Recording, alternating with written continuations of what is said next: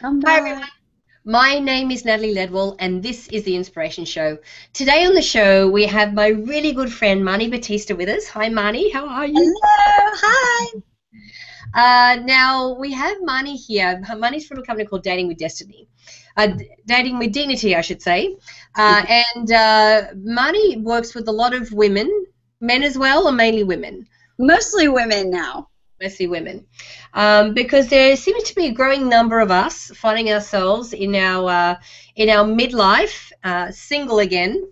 And uh, in my situation, it's single and not having dated for 20 years, um, and being an Australian and dating in LA is quite the adventure.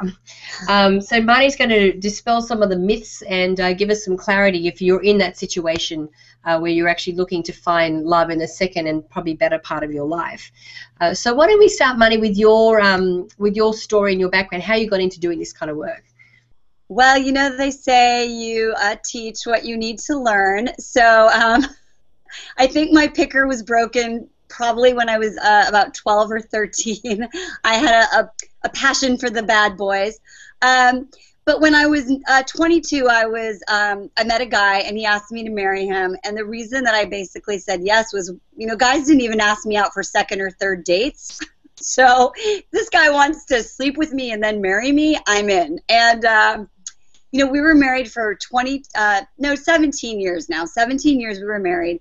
And during all of that, um, I just felt like I was broken. Like there was nothing I could do to to feel loved, to get the attention and affection I wanted. I felt like there was nothing I could do right.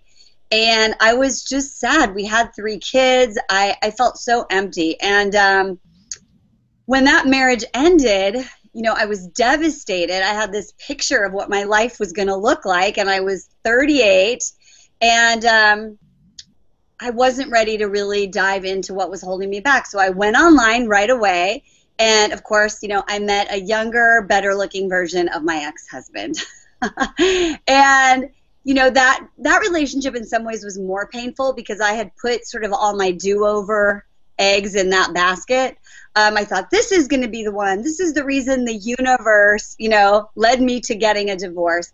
And um, he cheated on me and broke my heart. And it was after that, you know, I had three daughters, and I was like trying to figure out I could get him back, and I was trying to get some friends to pick up my kids at school, and and all of a sudden it just hit me. Um, the one common denominator in my relationships is me. And if I am not willing to figure this out for myself, am I willing to figure it out for my kids? And that really became my motivating why is that I have I want to have love, but if I don't get it because I'm not good at it, then at least I will model something different for my kids. And that was really the beginning of me creating our Find Love Now formula and working through the systems and the structures so that ultimately I was dating in my 40s. Um, hadn't dated since the 80s and i met and ended up marrying the love of my life after five years and now we have this formula this system and we're teaching it to women all over the world so there is hope no matter what your situation you can find love again Yeah, because it is. It's very scary. I mean, excuse me. Last time I dated was like 20 years ago, and like I wasn't a ropes instructor back then, so it's not like I ever had to go looking for it. It always come and found me. But of course now I'm actively out there seeking and looking. So what are what are some of the uh, like the common pitfalls that women fall into when they're you know, especially if, if you're online, because it's a whole other like a there's there's a whole set of rules that, Right. that seem to be unspoken that go on in that whole world. So, what are some of the common mistakes that um, that women fall into in that situation? Well, one of the things is is that we um, we take our past and we overlay it into what are really what we're looking for. And if you have had bad relationships in your past, and this shows up really prominently online, is your profile is written from a place of fear and scarcity rather than opportunity. So women will say things like, um, and if you are not a person who likes to sleep in on the weekends, I'm not your girl. you know, or um, I'm looking for a guy who really who finally has his, you know, act together and won't cringe when I say I have to go visit my mother. You know, it's it's like all these bad experiences that we have, we want to make sure that we don't screw up again and we just dump it into our profile. And some of it's obvious, but some of it is very um, unconscious. And men can just sense there's just like an energy that actually like radiates out from the from the app and your computer and they just go no this isn't isn't for me so one of the biggest pitfalls you can make is dating from that place of avoidance of your past rather than creating something new and an exciting opportunity. Great. So, I mean, we're talking about, you know, the past. So, uh, is there, like, how do we clear ourselves of, you know, what we see as mistakes from a past relationship? Well, the first thing is is that I um, invite people to look at their mistakes with a lowercase m instead of a capital M, right? Because your mistakes were really opportunities for you to understand who you are, what you like, what you don't like, what you need. And it's really an opportunity to go in and to heal those beliefs. So the first thing that you could do is have your moment where you go, hmm, maybe it is me, and start writing down what are the patterns that you notice in your dating. Uh, whether it's, you know, I look online or I get a, I get an email from someone and the first thing I do is I start criticizing his spelling. Or I go on dates and the minute I meet him, I put all my hope and fantasies into him and I hope he likes me and I get so nervous about trying to be who I think he wants that I get really anxious and shy and I shut down, right? So you want to go in and start looking do I have any patterns that I can find starting, you can look back starting as long as you can remember and see what it is that needs to be shifted and changed. Right. And this is the work that you do with women, right? Absolutely. We we look at really four areas that are the the source of things that are holding you back. We call this the reveal phase. And you have to have an awareness of what your pattern is so that you can start to make different choices. And the thing that I really encourage is, you know, a lot of us we've done therapy, we've read the books, we've you know, we've done a lot of work. So the invitation when it comes to dating is can you be curious to uncover what you don't know? Right, absolutely. Because that's the thing. I mean, I know like even when Glenn and I separated, I was like, okay, well, I know I played a role in this. Like, how did I show up in this relationship? And you know, and you know, we're friends. But you know the work that I've done to get to that point because I wanted to be a clean slate. So okay, so let's just say that I've that I've worked on on you know my how I felt I showed up, how I could show up better in the next relationship. Let's just say that. Um, but now I'm online. Right. So we're talking about the type of profile, which is interesting. So what are what are uh, you know, what are the things that men are looking for, or is it that we have to come from a place of knowing what we want first? Mm, what a what a smart question, Natalie. Um, well, I really um, invite women to get clear on what it is they want, and I recommend what I call five non-negotiables. So many women, we get this list. I remember when I was going through this journey, I had this list and it had like 60 things on it, and I typed it up and I used to be really into scrapbooking, so I like double matted it. I like hung it on my vision board.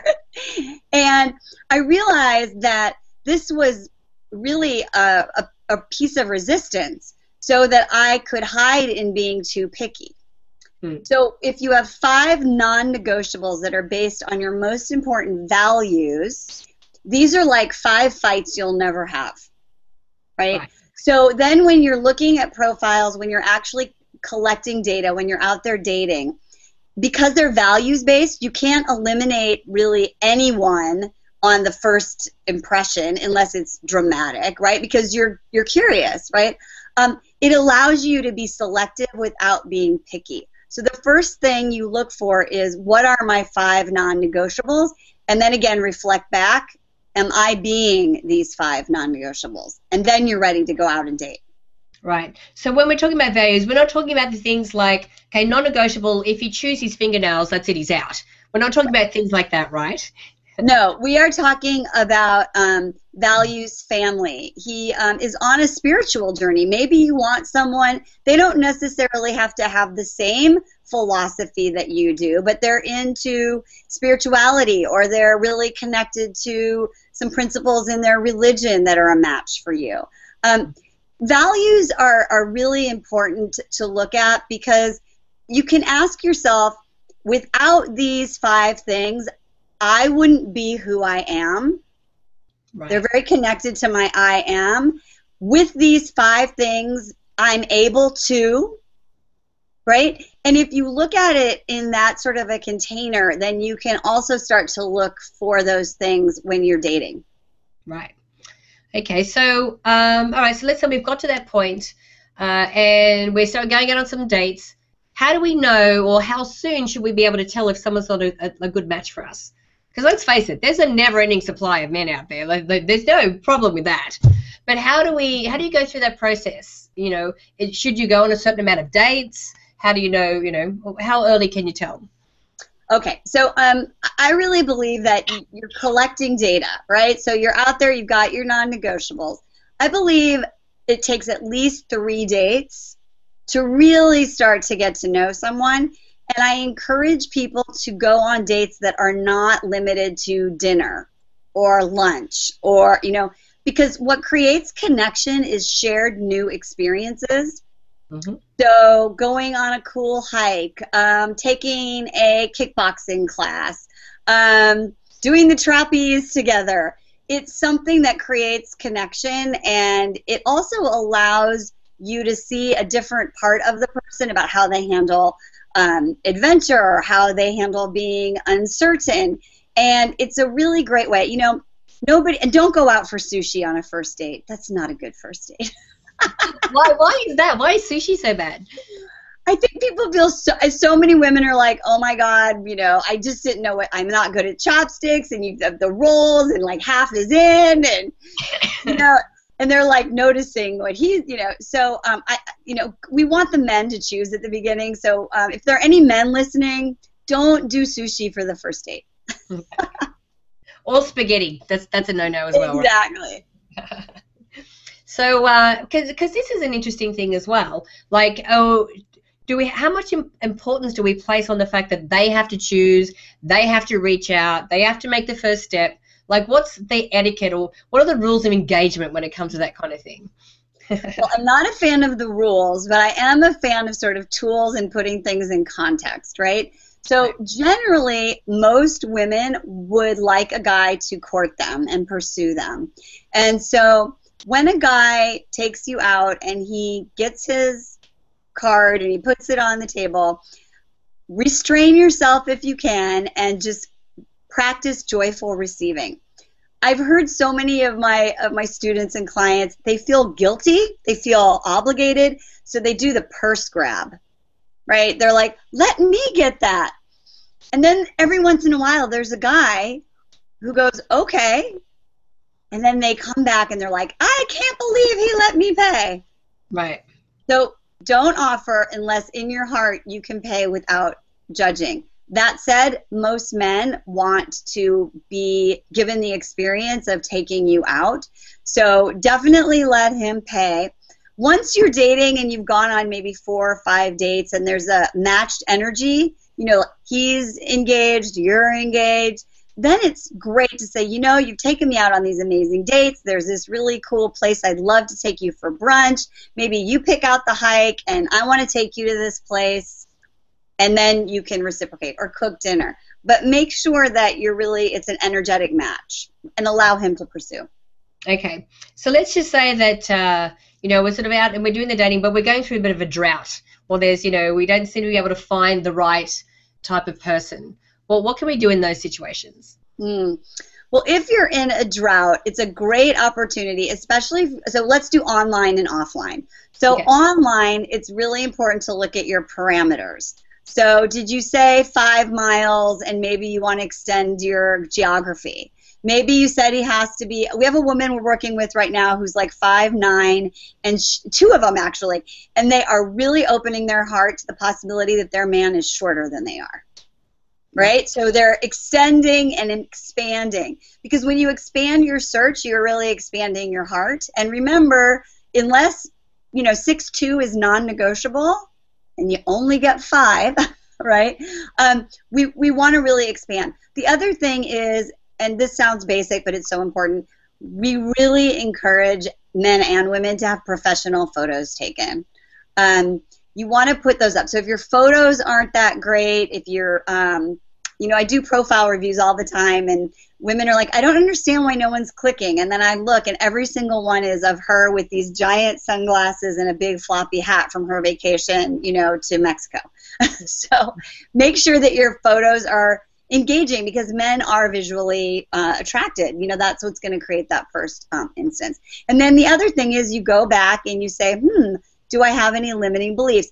Because the worst thing that you can do is start going around and saying, ugh, I'm in a drought. There's no good guys. I can't, it's not working. Because then you're reinforcing all those limiting beliefs. So that's when I say it's time to take a pause yeah. and go back to the beginning and, and start and refresh your, uh, hit refresh. Absolutely. And so does it work to, uh, or is it advantageous to change the photos around from time to time or tweak your profile or should you, you know, you just keep it the way that it is? Uh, I, I think that if you're not getting the reaction that you want, it's a great idea to change your photos and adjust your profile. Uh, we were just doing a profile review with someone, and she said, um, you know, one thing that men love about me is my quick wit and my New York sense of humor. It's not rude, but I'll definitely keep you on your toes, right? And she thought that was like cute and engaging. And I was like, I wouldn't put the word rude in your profile. Right. You know, like keep I'll keep you on your toes. I've got a quick wit. You know, if you love sarcastic puns and da da da, you know, you and I are going to have a great time watching a political debate together. You know, things like that. So be very, um, very discerning when you look at the words that you're using and the phrases, because remember, everything you say is painting a picture of not just your external, but your your core of who you are and what you really believe. Absolutely, absolutely. Well, uh, honey, we, we've gone, we've blown through 15 minutes very quickly. Um, so much to talk about. I, I, know, so much to talk about. We need to have coffee soon. Yes. Um, but if people want to connect with you and work with you, where can we send them to do that?